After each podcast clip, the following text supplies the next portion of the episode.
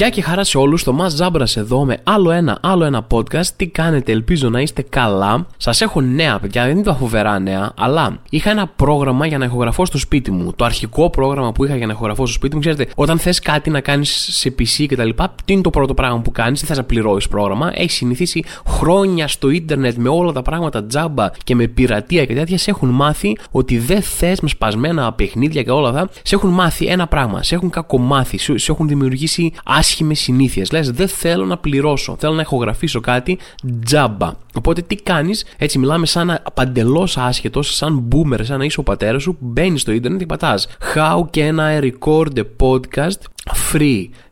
seriously, very free. maybe if there is a program that I can record my podcast and they can pay me uh, even better. Πατάς στο Google πούμε, και ό,τι σου βγάλει εκεί πέρα κατεβάζει. Είχα κατεβάσει ένα πρόγραμμα το οποίο ηχογραφούσε με, με, σε, σε, πράγματα που έπαιζαν σε κατευθείαν σε γραμμόφωνο, ρε παιδί μου. Και λέω εντάξει, το μα δεν είναι η κατάσταση αυτή. Πρέπει να σεβαστείς τους ακροατές σου, πρέπει να σεβαστείς και εσένα τον ίδιο. Δεν γίνεται να δουλεύεις, ρε παιδί μου, με τέτοια πράγματα. Και τι έκανα, πήγα και κατέβασα ένα καλύτερο πρόγραμμα. Το οποίο όπως πάντα, όπως τα λέγαμε και σε κάνα δύο εκπομπές πριν, έχει μία τζάμπα εκδοχή. Ωραία, στην οποία τζάμπα εκδοχή θα σε τιμωρήσει όσοι δηλαδή θα λείπουν τα μισά πράγματα, θα σου πετάγονται συνέχεια ειδήσει κτλ. Και, και αυτή την τζάμπα εκδοχή έκανα μέχρι τώρα. Αλλά μου πέταξε μια διαφήμιση και με κέρδισε πάλι το marketing. Ξέρετε πολύ καλά πόσο εύκολα πέφτω θύμα marketing, ρε παιδί μου, σε αυτή την εκπομπή. Είναι ο άλλος να πει την κατάλληλη λέξη. Και μου πέταξε εκεί πέρα ότι έχει ένα πρόγραμμα το οποίο αφαιρεί τον αέρα από πίσω και φτιάχνει λίγο το λόγο και διώχνει τις φασαρίες που μπορεί να ακούγονται. Και μετά το σπίτι μου είναι το σπίτι της φασαρίας, ρε παιδί μου. Δηλαδή αυτή η γειτονιά που μένω έχει δύο κεντρικούς δρόμους κοντά, έχει γείτονες οι οποίοι είναι μήτρελοι, είναι λες και μένουν στην Gotham City, φωνάζουν όλη την ώρα. Δηλαδή η φασαρία είναι ατελείωτη. Το τι περνάω κάθε φορά για να εχογραφήσω τα podcast εδώ πέρα δεν περιγράφεται. Οπότε λέει αυτό έχει ένα πράγμα το οποίο μπορεί να βγάλει τη φασαρία από πίσω και λέει να το δοκιμάσω και, και για να έχω και διάφορα άλλα features λέω ότι θα αγοράσω το πρόγραμμα σαν ενήλικας, δηλαδή μου. Και πήγα και αγόρασα το πρόγραμμα. Και τώρα, αν ακούγεται ποτέ φασαρίες πίσω από αυτοκίνητα ή πράγματα που σας ενοχλούσαν, δεν θα αλλάξει αυτό τώρα, γιατί μόλις το κατέβασα και δεν ξέρω ακόμα να το χειρίζομαι, αλλά έτσι και εδώ, how to use this program I bought, κάποια στιγμή που θα γκουγκλάρω και θα δω πώς φεύγουν οι φασαρίες, έρε τι ησυχία έχετε να ακούτε από πίσω. Δεν θα το πιστεύετε με τίποτα, θα είναι απίστευτο. Εν πάση περιπτώσει, αυτό ήταν το νέο που είχα. Πάμε να συνεχίσουμε με άλλα πράγματα. Παιδιά, δεν θέλω να σας κρύψω ότι είμαι άϊπνος. Είμαι τρει-τέσσερι μέρες με ελάχιστες ώρες ύπνο. Έχουν αρχίσει να συσσωρεύονται. Γιατί ο οργανισμός σου προσπαθεί, ρε παιδί μου, να σε έχει. Εσύ του λες, οργανισμέ μου, σε έχω χεσμένο, ρε. Δεν τρώω καλά, δεν κοιμάμαι καλά. Δεν με νοιάζει τίποτα. Δεν παίρνω τις βιταμίνες που πρέπει. Δεν κάνω γυμναστική. Δεν σου δίνω τίποτα να συνεχίσεις. Δεν σου δίνω τίποτα να συνεχίσεις. Και αντί ο οργανισμός σου να πει, ξέρεις κάτι, Θωμά, ε, δεν πας στο διάολο, ρε φίλα. Δεν μου δεν βοηθάς καθόλου. Α, σε εγκαταλείπω λείπω. Αρχίζει, πονάει το χέρι, το πόδι. Όχι. Ο οργανισμός σου για κάποιο λόγο είναι σε, σε abusive σχέση μαζί σου, είναι σε, σε σύνδρομο στο χόλμη. Εσύ του φέρει απέσια και ο οργανισμός σου είναι σε φάση, Όχι, έλα, πάμε, θωμά, το, ε, παλεύω, το έχω, θα προσπαθήσω λίγο ακόμα. Τίποτα, ε, θέλεις δύο μέρες ε, χωρίς ύπνο, ε, θα το παλέψω. Και τις δύο πρώτες μέρες είσαι χωρίς ύπνο, αλλά λες κάτι γίνεται. Μετά, όταν αρχίσει να συσσωρεύεται, λέει κάποια στιγμή και ο οργανισμός σου, έλα, φυλάκια, θωμά, τα λέγαμε, σε αφήνω, είσαι μόνος σου τώρα. Και σε εκείνο το σημείο ξυπνάς το πρωί και πονάει όλο σου το σώμα λες και το κοπανούσανε όλο το βράδυ γεροδεμένα παλικάρια με σφυριά και ό,τι και να έχεις να κάνεις, όποια δουλειά και να έχεις εκείνη τη στιγμή, όσο σημαντική και να είναι, με το που ξυπνάς το πρώτο πράγμα που πάρεις στο μυαλό σου είναι πώς θα γλιτώσω τη δουλειά, τι μπορώ να πω. Υπάρχει η δικαιολογία του COVID τώρα, πετάς πολύ εύκολα. Δεν χρειάζεται καν να πεις ότι έχεις COVID. Έτσι μεταξύ μας τώρα μπέσαρε, πείτε μου μπέσα, πόσες φορές είπατε τα τελευταία χρόνια σε κόσμο, στη δουλειά, σε συνάδελφο. Όχ, sorry ρε, ήρθα σε επαφή με κρούσμα και δε, καλύτερα να μην έρθω σήμερα. Ε, μπέσα τώρα, δεν υπάρχει άνθρωπος παγκοσμίως που να μην έχει χρησιμοποιήσει αυτό. Έχει σου δώσει μια καλή κάρτα, βγαίνει από τη φυλακή, ρε παιδί μου και η ζωή. Ένα από τα απειροελάχιστα καλά του COVID, ρε παιδί μου. Το έχεις χρησιμοποιήσει, αλλά δεν, αλλά δεν μπορείς να το κάνεις πάντα και αρχίζουν και παίρνουν στο μυαλό σου δικαιολογίες. Πώς μπορείς να αποφύγεις τη δουλειά που έχεις, ό,τι και να είναι η δουλειά. Έχεις να πας τη μάνα σου στο νοσοκομείο γιατί πονάει. Την παίρνει λέγοντα, έλα, μάνα, να σου πω, ρε, ε, ε, ακόμα, ακόμα υποφέρεις, ακόμα θες νοσοκομείο τώρα εσύ. Ε. Πρέπει εγώ τώρα να, να σηκωθώ, να ξυπνήσω, να έρθω μέχρι εκεί, να σε πάρω, πάμε νοσοκομείο. Δηλαδή δεν το. Δεν, δεν γίνεται άλλη μέρα, ε, δεν το, δεν το βλέπεις, ας πούμε, ένα τέτοιο. Και, και, ακόμα και τη μάνα σου. Περνάνε όλα το μυαλό σου, είναι σε φάση, Όχι, θέλω να κοιμηθώ, δεν, δεν τίποτα άλλο δεν έχει σημασία. Κάνει κλειδώνεις. Σε αυτή τη φάση ήμουνα σήμερα το πρωί. Σήμερα το πρωί είναι Τετάρτη βράδυ, ηχογραφώ το podcast το βραδιάτικα με τα μεσονύχτια για την πάρτι σας και γιατί έχω κάνει πολύ κακή διαχείριση του χρόνου μου, δεν θέτεις ακριβώς, δεν θέλω να το παίξω και αυτοθυσιαστικός, εν πάση περιπτώσει. Ήταν αυτό σήμερα το πρωί και το σκέφτηκα, παιδιά, φλέρταρα. Τώρα οι άνθρωποι με τους οποίους είχα δουλειά σήμερα θα το ακούσουν αυτό το podcast γιατί το ακούνε, αλλά χαίστηκα. Είμαι ντόμπρος, τα λέω έξω από τα δόντια. Σήμερα το πρωί το σκέφτηκα. Σκέφτηκα να πάρω ένα τηλέφωνο και να τους πω: Ναι, παιδιά, sorry, ήρθα σε επαφή με κρούσμα. Ήρθα σε επαφή με κρούσμα. Τώρα τι να κάνεις προ τα φριζή. Δεν έχετε ιδέα πώς ήθελα να έρθω να δουλέψω; Ωραία, Παναγία μου, τι όρεξη είχα. Πω, πω, πώ μου την έσπασε τώρα COVID. Δεν ξέρω αν το έχετε κάνει αυτό εντωμεταξύ. Μπορεί να είμαι εγώ, εντάξει, είναι απέσιο. Ωραία, είναι απέσιο αυτό που έχω κάνει. Είναι απέσιο και δείχνει απέσια σκέψη προμελετημένη από πλευράς μου. Έχω κρατήσει φωτογραφίες από θετικά τεστ COVID στο κινητό από διάφορες γωνίες λήψης για αν χρειαστεί ποτέ να στείλω, Όχι, κοιτάξτε, είμαι θετικός. Να, έχω πάει σε άλλα τραπέζια, να φαίνονται άλλα background πίσω, να είναι πολλά ρε παιδί μου. Έχω ψεύτικες φωτογραφίες αρχείου με τεστ COVID, μήπως χρειαστεί να στείλω σε κάποιον ότι έχω COVID. Είναι απέσιο, είμαι φυγόπονος, είναι φθινόφοβο. Τώρα επίσης σκαίω αυτή τη δικαιολογία με αυτό που κάνω, αλλά ήθελα απλά να το ξέρετε, να ξέρετε με ποιον άνθρωπο έχετε να κάνετε, πιανού το podcast ακούτε. Τέλος πάντων, τι θέλω να σας πω, παιδιά. Έχετε παρατηρήσει πως σε κάθε εποχή υπάρχουν κάποιοι πρωτοπόροι οι οποίοι μυρίζονται προς τα που πάει η φάση για να βγάλεις εύκολα λεφτά και πάνε προς τα κύριε παιδί μου με τα μπούνια μιλάω τώρα για είτε για εταιρείες πυραμίδες είτε τα self-help τα προηγούμενα χρόνια life coaching και όλα αυτά ρε παιδί μου τώρα νομίζω ότι η τάση αυτή τη στιγμή είναι άνθρωποι που σου λένε πώς θα φτιάξεις τη ζωή σου. Άκου εμένα, έτσι, έχεις διάφορες κατηγορίες τέτοιων ανθρώπων. Είναι είτε αυτοί που πιάνουν μια ομάδα ανθρώπων και τους λένε, παιδιά, σας λένε στο περιβάλλον σας μαλάκες, σας λένε συνωμοσιολόγους, σας λένε άχρηστα κορμιά, σας λένε συντηρητικούς, σας λένε κάφρους. Ούτε για ένα δευτερόλεπτο μην περάσει από το μυαλό σας ότι μπορεί να είστε μαλάκες επειδή το λένε όλοι οι άνθρωποι σας ξέρουν. Αυτοί οι άνθρωποι θέλουν να σας καταπιέσουν. Θέλουν να βάλουν τους άντρες σε μια φούσκα, να τους κάνουν beta mails και να, να κυριαρχήσουν οι γυναίκες. Ελάτε εδώ σε μένα, ακούστε τώρα η μαλακία σας είναι το προτέρημά σας, είναι η δύναμή σας. Θα πάτε μπροστά, μην αφήνετε κανέναν, συνεχίστε να είστε πιο μαλάκες. Υπάρχουν αυτοί, ρε παιδί μου, που θα πιάσουν μια ομάδα η οποία για κάποιο λόγο νιώθει ότι καταπιέζεται, τύπου λευκή straight άντρες στο δυτικό κόσμο, ρε παιδί μου, νιώθει μόνη της ότι καταπιέζεται γιατί πριν από μερικά χρόνια είχε ένα εκατομμύριο προνόμια και τώρα ξαφνικά βρέθηκε και με 990.000 προνόμια. Οπότε λέει, Όπα, α, τι γίνεται, χάνεται η γη κατά τα πόδια μας. Ε, μα, μα, όλοι με διώχνουν, με κάνουν, δεν μπορώ να την πέσω σε μια γυναίκα, μπορώ να πιάσω ένα κόλλο, ρε παιδί μου, σε ένα κασιακό περιβάλλον. Τι είναι αυτά που έχει πάει, μας έχει κρεμάσει μια θηλιά η πολιτική ορθότητα. Και του λέω, Όπα, ήρθα εγώ να σε σώσω τώρα εδώ πέρα με, με τον σύριου αντρισμό μου, ρε παιδί μου. Το ένα είναι αυτό και οι άλλοι είναι πάλι που εφάπτονται αυτό. Δηλαδή, νομίζω ο πληγωμένος αντρικό εγωισμός είναι κάτι που παίζει πάρα πολύ, ρε παιδί μου, στο να ψαρέψουν αυτά τα κοινά μέσα. Το άλλο είναι ότι διάφοροι τύποι ε, που ασχολούνται με bitcoins ή το παίζουν entrepreneurs και είναι ε, ο επόμενος Elon Musk, αλλά χωρίς τη διασημότητα και χωρίς τα λεφτά που και πουλάνε ένα προφίλ ότι κοίταξε, εγώ είμαι πάμπλουτο και ζω έτσι και κάνω αυτό και εσύ τι κάνεις, είσαι φλόρος και δεν βγάζεις αρκετά λεφτά και έλα μένα να σου δείξω πόσο εύκολο είναι και θα σε κάνω εγώ πλούσιο και, και άλλο να μάθεις τα 10 tips που κάνουν όλοι οι δισεκατομμυριούχοι και γίνονται δισεκατομμυριούχοι. Δεν χρειάζεται να κοιμάσαι πολύ. Αυτό παίζει πάρα πολύ. Όλο αυτό που ακούω ο Elon Musk κοιμάται 8 ε, η ώρα το βράδυ και ξυπνάει 8.30.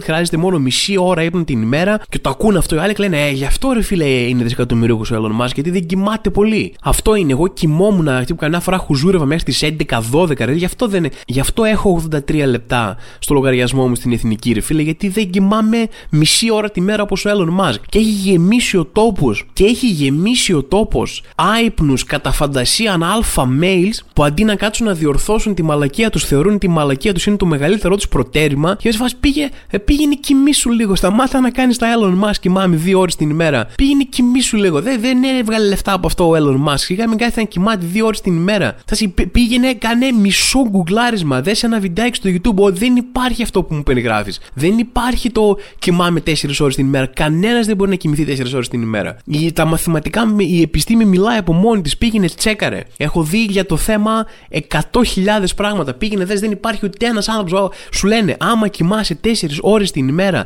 για ένα μεγάλο χρονικό διάστημα, 100% μαθηματικά θα βγάλεις προβλήματα. Θα αρχίσεις να χάνεις λάδια. Θα πρέπει να σε πάνε στον καράζι και να λένε, Δεν ξέρω, ρε έχει ένα περίεργο θόρυβο εδώ από κάτω. Δεν αντέχει, άστο, δεν θα βγάλεις λεφτά έτσι. Μη σε πιάνει κορόιδο ο, ο, κάθε τύπος να πούμε στο YouTube, άστα αυτά. Κάνε, δεν σου λέγω, θες να, θες να δουλέψεις πολύ για ένα στόχο, θες να γίνεις entrepreneur, θες να είσαι μάγκας, θες να, να χώσει τα όρια σου, κάνε ό,τι θέλεις να κάνεις, όσο δεν είσαι προβληματικός ή παραβατικός, εννοείται κάνε τη μαγιά σου, γίνε hustler, δεν ξέρω, κάνε ό,τι θες, ρε παιδί μου, αλλά μην πέφτεις παγίδα σε ένα σωρό απαταιώνες που έχει γεμίσει στο Ιντερνετ που σου λένε κοιμήσου λίγο, παίξ το άντρας και έτσι θα γίνεις έτσι, αυτό είναι. Το, υπάρχουν σοβαροί άνθρωποι εκεί έξω που μπορούν να σε καθοδηγήσουν επαγγελματικά ή άμα θες να γίνεις επιχειρηματίας ή οτιδήποτε. Ασχολήσου με κάτι τέτοιο, κάνε τα δικά σου πράγματα. Άσε τους γρήγορους δρόμους. Όλοι οι άνθρωποι θέλουν μία ανάθεση. Είναι μια κατάρα αυτή που υπάρχει και δεν εξαιρώ τον εαυτό μου. Θα ήταν τέλειο άμα υπήρχε ένας άνθρωπος να μου πει Θωμά, με 100% ορίστε, σου βάζω το συμβόλαιο στο τραπέζι, υπόγραψέ το. Μόλις υπογράφεις, τελείωσε, υπογράφω κι εγώ ότι άμα ακολουθήσεις τα 5 βήματα που σου λέω,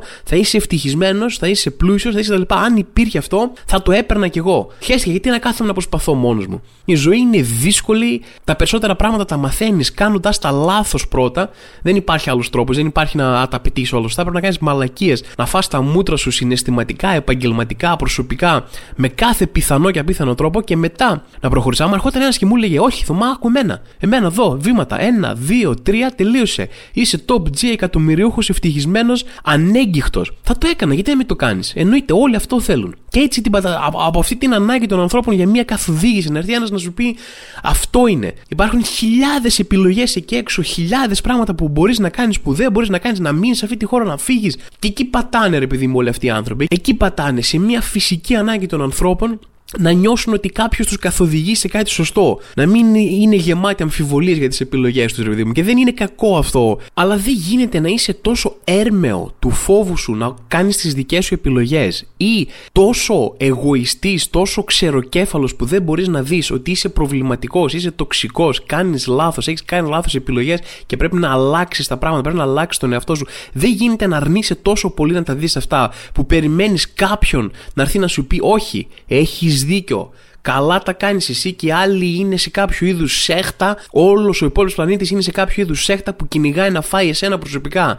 Και ξύπνα, ήρθα εγώ να σε ξυπνήσω τώρα. Δεν γίνεται αυτό. Σταματήστε να δίνετε τόσο εύκολα την εμπιστοσύνη σας σε κόσμο στο ίντερνετ που σας λέει ότι θα σας αλλάξει τη ζωή. Δεν αλλάζουν οι ζωές έτσι δυστυχώς. Δεν υπάρχει μαγικός δρόμος για να αλλάξει ζωές. Προφανώς, αν ακούς κάποιον, αν ακολουθείς κάποιον άνθρωπο στο Ιντερνετ και για τον οποιοδήποτε λόγο, είτε από δικιά σου αυθυποβολή, είτε επειδή όντως είναι καλός, γιατί θα υπάρχουν και αυτοί και έξω, σου άλλαξε η ζωή, εννοείται ούτε το αποκλείω, ούτε σου λέω μην το κάνεις στο 100% των περιπτώσεων. Άμα σου δούλεψε, άμα είναι ένα μοντέλο που δουλεύει και είναι ένα μοντέλο το οποίο παρέχεται σε σένα με ένα λογικό αντίτιμο, με ένα λογικό τίμημα, εννοείται κάτσε και κάντο. Απλά εγώ προσωπικά σαν Θωμάς θεωρώ χαζό να παραδίδεις τόσο εύκολα τη ζωή σου στα χέρια ενός τύπου που λέει ότι το μόνο που θέλει είναι να βοηθήσει και να ξυπνήσει κόσμο και για να τα κάνει όλα αυτά ζητάει λεφτά από εσένα, ζητάει ένα σωρό πράγματα από εσένα και σπάνια δίνει κάτι πίσω. Αυτό. Μην ακούτε τους ανθρώπους γενικά που λένε θα σας αλλάξουν τη ζωή. Έχω πει εγώ ποτέ ότι θα σας αλλάξουν τη ζωή. Αν μη τι άλλο, αφιερώνω τεράστιο χρόνο κάνοντας disclaimer σε αυτό το podcast ότι δεν πρόκειται να αλλάξει η ζωή σας καθόλου εδώ πέρα. Όπως μπήκατε με τη ζωή σας, έτσι θα φύγετε εκεί πέρα. Δεν μπορώ να σας φτιάξω καθόλου. Άμα καταφέρω να σας κάνω να γελάσετε, είναι μια χαρά για μένα. Μέχρι εκεί. Τέλος πάντων, μου είπαν διάφοροι άνθρωποι ότι λέω πάρα πολύ συχνά το πάμε παρακάτω. Οπότε δεν θα ξαναπώ πάμε παρακάτω. Παιδιά, τα πάμε παρακάτω τελείωσαν εδώ σε αυτό το podcast. Σας υπόσχομαι ότι δεν πρόκειται να ακούσετε πάμε παρακάτω ούτε μία φορά. Δηλαδή, πάει, πάει, τελείωσε το πάμε παρακάτω σαν φράση, τελείωσε, ok. Okay. Ε, Ας προχωρήσουμε τέλος πάντων. Νιώθετε κι εσείς ότι η Eurovision έχει πεθάνει, ρε παιδί μου; Πάει, έχει τελειώσει σαν θέμα, δεν ασχολείται κανένας απολύτως. τι, τι Eurovision, σιγά μην, μην παίξουμε και παιχνίδια χωρίς σύνορα στην ΕΡΤ1. Τώρα, δεν, δεν ξέρω, ενώ έχει πεθάνει τελείως η Eurovision και υπάρχει μία-δύο συγκεκριμένες ομάδες που παλεύουν να ψήσουν όλο τον υπόλοιπο κόσμο ότι είναι κάτι η Eurovision, επειδή δηλαδή το, το ένα είναι τα κανάλια σίγουρα, έτσι το είναι τα κανάλια κάποια μέσα συγκεκριμένα του Α, Eurovision αυτό, το, το, το Ισραήλ και η Σουηδία, δεν ξέρω, δεν ξέρω και εγώ τι, και οι άλλοι είναι του Twitter. Το Twitter έλατε κάτι τέτοια, ρε παιδί μου, α, πάμε, Eurovision, χαμός. Και τέλος πάντων τώρα, εγώ πώς έφτασα στο να συζητά τη Eurovision το 2023. Το θέμα είναι η φετινή μας συμμετοχή στη Eurovision. Θα πάει ένα παιδάκι 16 χρονών και είναι όλοι, μα πώς πήγε, πώς θα το πω, πώς πήγε αυτός, ξέρω εγώ, και είναι ο πατέρας του πλούσιος και τον έβαλε μέσα αυτός και μπήκε με connect, ξέρω εγώ, ότι και καλά ήταν το πιο αξιοκρατικό πράγμα που έχει γίνει ποτέ στην ιστορία, ρε παιδί μου, Eurovision. Πήγαιναν μόνο, δίναν εξετάσεις σολφέζ, ας πούμε, όλη η μουσική και έφερναν τα γκράμμι τους για να πάει στη Eurovision μέχρι τώρα. Και αυτό εδώ ξαφνικά είναι το πρόβλημα. Δηλαδή, πώς μέχρι τώρα πήγαινε μόνο ο Μότσαρτ και ο Μπετόβεν η Eurovision και ξαφνικά βάλανε ένα άκυρο παιδάκι. Το όνομα αυτού του παιδακίου είναι Victor Vernikos. Και θα μου πεις γιατί το λες έτσι, Θωμά, και θα σας πω γιατί το λέω έτσι. Το λέω έτσι με αυτή την προφορά, γιατί έτσι το γράφει ο άνθρωπος. Το γράφει με αγγλικούς χαρακτήρες και ποιος είμαι εγώ να έρθω να το προφέρω με ελληνικούς χαρακτήρες. Ωραία. Δεν είναι, όχι, δεν μιλάμε για το Βίκτορα Βερνίκο αυτή τη στιγμή. Ο Βίκτορας Βερνίκος είναι τίποτα. Έχει το περίπτερο εδώ, στη, έχει το μαγαζί με τις ελομπογιές. Άσχετος ο Βίκτορας Βερνίκος. Ο Βίκτορα Βερνίκος είναι άλλη κλάση, άλλο όνομα, άλλος ήχος τελείως. Ωραία, αυτός λοιπόν ο τύπος τι έκανε, έχει ένα τραγούδι εκεί πέρα να το πάει στη Eurovision. Ε, έτσι λειτουργεί ρε παιδί μου η Eurovision, για δεν ξέρει τώρα, σα τα εξηγώ λίγο επιστημονικά, ελπίζω να τα καταλάβετε. Και πήγε στο χώρο που θα γίνει η Eurovision στην Αγγλία, εκεί δεν ξέρω κι εγώ που θα είναι, και λέει: Κάνω μια πρόβα, λέει ο Βίκτορ Βερνίκος, γιατί είναι επαγγελματίας, μπορεί να είναι 16 χρονών, αλλά έχει φοβερό work ethic. Και λέει: Τι θα κάνω τώρα, θα κάνω μια πρόβα. Και κάθεται να κάνει την πρόβα και κάπως κυκλοφόρησε κιόλας αυτή η πρόβα Ιντερνετικά, το βίντεο της πρόβα κυκλοφόρησε. Το είδανε διάφοροι άνθρωποι αυτό το βίντεο και λένε να το βγάλουμε και δημόσια μία.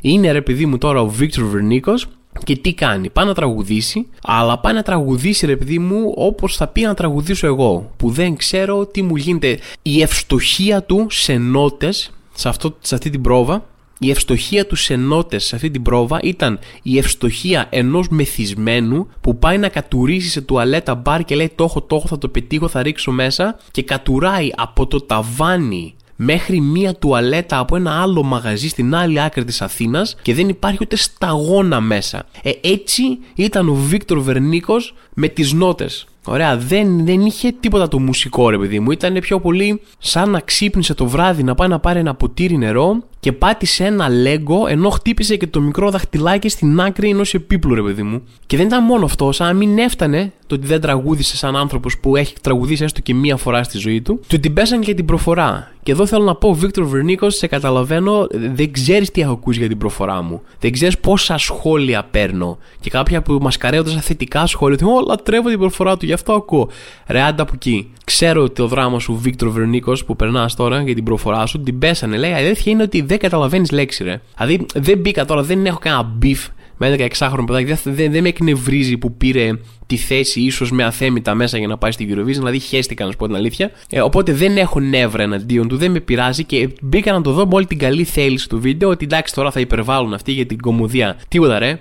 Λέξη λέξη και λέει βγαίνει ο Βίκτορ Βερνίκος να υπερασπιστεί τον εαυτό του και λέει ξέρετε τι έχω πάει λέει, σε βρετανικό σχολείο γι' αυτό θα είναι λες α έλα ρε Βερνίκο πες το αυτό είναι μάλλον. Γι' αυτό δεν πιάσαμε ούτε μία λέξη από αυτά που είπες γιατί πήγες σε βρετανικό σχολείο σε ποιο κομμάτι της Βρετανίας ήταν Βερνίκο, γιατί δεν σε κοροϊδέψανε μάλλον. Δεν ξέρω, πώ ήταν στη Μεγάλη Βρετανία εδώ στο, στο Σύνταγμα και δεν ήταν Βρετανικό το σχολείο, γιατί δεν είπες λέξη, ρε. Δηλαδή, εγώ ήθελα να σε υπερασπιστώ, θα το έκανα αν είχε καταλάβει μια λέξη. Τέλος πάντων, τώρα μπορεί να αγχώθηκε το παιδί, μπορεί να μην ήταν καλό το βίντεο. Τι να. Ο Βερνίκος πάντως βγήκε και δήλωσε ότι εντάξει τώρα μπορεί να ήταν έτσι προφορά μου, μπορεί να εγώ θέλω θετική, θέλω να με στηρίξουν Έλληνες και θέλω θετική ενέργεια, σαν άλλο μοσιονίστας. Οπότε εγώ είμαι μαζί του, να σου πω κάτι. Πολύ γκρίνια έχει πέσει, πολύ κινησμός έχει πέσει. Να σου πω κάτι. Το μόνο εύκολο είναι να κοροϊδεύεις και να ειρωνεύεσαι. Ωραία, εγώ είμαι με Βίκτορ Βερνίκο. Πάμε λίγο θετική ενέργεια.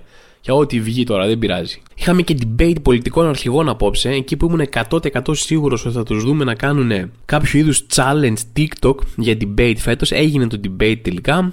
Κάθισε και το είδε ο Θωμάς το περισσότερο, όχι ήταν 3 ώρες εγώ. Παίζει να είδα 2 ώρες και κάτι. Οπότε, αν είστε σε φάση βαριέμαι να το δω, βαριέμαι να διαβάσω οτιδήποτε, θα σας το συνοψίσω εγώ πάνω κάτω. Θα πω σε δύο γραμμές πώς ήταν η παρουσία, ή μάλλον ποια ήταν η κεντρική ουσία των λεγόμενων ρε παιδί μου του κάθε πολιτικού αρχηγού σε αυτό το δίωρο και κάτι που είδα. Μητσοτάκης, ο ΣΥΡΙΖΑ είναι χάλια επιλογή, δώστε μας μια δεύτερη ευκαιρία. Τσίπρας, η Νέα Δημοκρατία είναι χάλια επιλογή, δώστε μας μια δεύτερη ευκαιρία. Κουτσούμπας, δεν θα πω τίποτα ουσιαστικό, θα παλεύω με ό,τι παροιμία και περίεργη έκφραση ξέρω να γίνω νέο meme στο Λούμπεν. Ανδρουλάκης, είμαι κι εγώ εδώ, Βαρουφάκης, είμαι κι εγώ επίσης εδώ και επίσης ο Μητσοτάκης είναι χάλια. Βελόπουλος, η απόψινή μου εμφάνιση θα έβγαζε νόημα και σε debate πολιτικών αρχηγών και σε εκπομπή της Ανίτα Σπάνια. Αυτά έτσι απίστευτα επιγραμματικά, ρε παιδί μου. Δεν είναι απαραίτητο ότι σας βοήθησα να καταλάβετε τι ακριβώς έγινε. Αλλά πιο πολύ να πιάσετε έτσι, ρε παιδί μου, το, το κεντρικό νόημα της παρουσίας του κάθε ενός πολιτικού αρχηγού Δηλαδή, θα έλεγα για όποιον δεν το κατάλαβε ότι αυτό που έκανα δεν ισοδυναμεί με πολιτική ανάλυση και άμα θέλετε να έχετε δικιά σας γνώμη, μπορείτε να πάτε να το δείτε. Είχε και κάποια highlights που συζητήθηκαν λίγο παραπάνω. Δηλαδή, κάποια στιγμή είπε ο Τσίπρας ότι εγώ αισθάνομαι άβολα γιατί κάθομαι ανάμεσα στο, στους δύο πρωταγωνιστές του μεγαλύτερου σκανδάλου της μεταπολίτευσης, εννοώντας τις παρακολουθήσεις, ρε παιδί μου. Και αυτό πήρε πολύ τάξη λέγω, Ό,τι του είπε. Α, δεν του είπε και κάτι. Για ωραία, ωραία χαριτομενιά ήταν, αλλά δεν είχε, δεν είχε καλό punchline που λέμε και εμείς στο stand-up comedy. Ήθελε λίγο να το δουλέψει λίγο παραπάνω. Καλό είναι, καλό είναι για δοκιμή, ας πούμε, για υλικό δοκιμής, καλό είναι, αλλά θέλει λίγο δουλειά για τελική παράσταση. Άλλο highlight ήταν η Ράνια Τζίμα, η οποία ήταν η μόνη που ρώτησε φυσιολογικές ερωτήσεις που θα ρωτούσε ένας δημοσιογράφος και θα περίμενες να δεις ένα τέτοιο debate. Έτσι, ρώτησε απλά, ε, Μητσοτάκη, ας πούμε, τι φάση με τις παρακολουθήσεις, θα, θα πεις κάτι για αυτό το πράγμα, γιατί σκέφτηκες να παραιτηθεί, ας πούμε, όπως έγινε σε άλλες χώρες. Παρόντισε αυτό και ε, που είναι μια απλή λογική ερώτηση ενός ανθρώπου που κάνει τη δουλειά του σαν δημοσιογράφος σε ένα τέτοιο debate και έχουμε ρίξει τόσο πολύ τα στάνταρ της δημοσιογραφίας στην Ελλάδα που όλοι ο να σε φάσει Ω, τι έκανε, πω, πω, τι του είπε, τον τελείωσα, δεν το πιστεύω, τι είναι αυτό. Πιστολέρο, ξέρω εγώ, η Ράνια Τζίμα που απλά έκανε δηλαδή, θέλω να μειώσω αυτό που έκανε. Μπράβο της, ρε παιδί μου, προφανώς, αλλά είναι φοβερό πώ έχει πέσει ο πύχης που πήγε εκεί πέρα, έκανε τη δουλειά της και σήμερα είναι κάποιο είδους εθνική υπερηρωίδα. Και φυσικά highlight μεγάλο ήταν ο Βελόπουλος που κάποια στιγμή έβγαλε μια εικόνα της Παναγίας από το βιβλίο του θρησκευτικών, η οποία έχει κάποιο είδους μεταμοντέρνα, αισθητική, υποθέτω, δεν έχω ιδέα, ρε παιδί μου, τι ακριβώς είναι αυτό, και λέει, τη χαρακτήρισε ως η γκέισα Παναγιά, ρε παιδί μου. Είχε μια εικόνα και την έδειχνε, και μετά έβγαλε και μια άλλη εικόνα που ήταν η Παναγιά Ινδιάνα, όπως τη χαρακτήρισε ο ίδιος, και τέλος πάντων τα έβγαλε αυτά και τα έδειξε σαν παραδείγματα χριστιανοφοβίας, ρε παιδί μου, γιατί χτύπησε και αυτός στη ρίζα. Άμα ένα πρόβλημα υπάρχει το 2023, είναι η γκέισα Παναγιά. Δηλαδή, εγώ και ένα σωρό άλλοι Έλληνες γι' αυτό δεν κοιμούνται το βράδυ, γιατί γκέισα Παναγιά στο βιβλίο Τρίτης Δημοτικού, τα πράγματα τώρα του στυλ δεν έχουμε να φάμε, δεν υπάρχουν δουλειές, ψιλοκαταρρέει η χώρα. Τώρα αυτά είναι ψιλοδεύτερα. Είμαστε προτεραιότητες. Ok okay, η ανεργία, ok okay, η χώρα που καταρρέει και η οικονομία της που καταρρέει. Λύνουμε πρώτα την γκέισα Παναγιά. Να βάλουμε μια ωραία Παναγίτσα ρε παιδί μου από αυτές που είχαμε τις παλιές και συνεχίζουμε μετά τα υπόλοιπα. Θέλω επίσης να σας πω ότι στις 13 του μήνα, δηλαδή σε δύο μέρες από όταν θα βγει αυτό το podcast, κάνω μια παράσταση για πρώτη φορά ever στη ζωή μου στη Λαμία. Οπότε σας περιμένω άνθρωποι από τη Λαμία ή από μέρη κοντά στη Λαμία που επειδή δεν έρχομαι ποτέ σε εσάς έχετε απαυδίσει πια και λέτε Άστο θα πάω μέχρι τη Λαμία να τον δω. Σας περιμένω εκεί και 28 του μήνα κάνω μια μεγάλη παράσταση σε εξωτερικό χώρο εδώ Αθήνα με τον απόφυτο Λυκείου ο οποίος δεν ξέρω τι ακριβώς θα τον κάνω όσοι από εσάς τον έχετε δει δεν ξέρω πόσες φορές ακόμα θα εκτελεστεί σαν μονόλογος. Σίγουρα κάποια στιγμή μετά το Σεπτέμβριο θα το ξανακάνω, αλλά είμαι πολύ κοντά στην απόφαση του να αλλάξω μονόλογο από τέλη 23 αρχές 2024. Θα δούμε πώς θα πάει αυτό, ανάλογα με τον χρόνο που θα υπάρχει. Πάντως, μετρημένα τα ψωμιά του μονολόγου Απόφυτος Λυκείου. Όποιος θέλει να το δει, να έρθει τώρα. Α έρθει σίγουρα στην παράσταση 28 Μαου που κάνω στο Lunar Space, εδώ Αθήνα. Υπάρχουν εισιτήρια στο Viva. Και πριν φύγω, θέλω να σας αφήσω μια πληροφορία. Θυμάστε που σας είπα ότι έβαλα καινούριο πρόγραμμα και έχει ένα σωρό πράγματα. Ε, λοιπόν, ακούστε τώρα φάση. έχει και δικά του, δεν χρειάζεται να μπω κάπου να τα κατεβάσω. Υπάρχει μέσα στο πρόγραμμα ηχητικά εφέ. Δηλαδή, π.χ. μπορώ να μιλάω, ας πούμε. Εντάξει, δεν έγινε τίποτα, αλλά είναι ένα ηχητικό εφέ. Τώρα θα έχει τα άλλα που θα μου πείτε, ναι, Θωμά, αλλά δεν έχει χρησιμοποιήσει ποτέ ηχητικά εφέ άλλη φορά στα podcast. Ναι, αλλά δεν είναι απαραίτητο να τα χρησιμοποιήσω, αλλά άμα ήθελα θα μπορούσα να τα χρησιμοποιήσω. Α πούμε, κάποια στιγμή μπορεί να έλεγα ένα πολύ κουφό αστείο και να έπαιζε αυτό. Sorry, δεν ανέβηκε η κομμωδία στο δωμάτιο μόνη της με αυτό που έγινε. Τέλος πάντων, θα δω. Μπορεί να τα χρησιμοποιήσω, μπορεί όχι. Θέλω να ξέρετε ότι έχω τη δυνατότητα πλέον. Έχει αναβαθμιστεί το άλλο ένα, άλλο ένα podcast. Αυτό ήθελα να ξέρετε. Τέλος πάντων, τα λέμε την επόμενη εβδομάδα και μέχρι τότε να είστε όλοι καλά.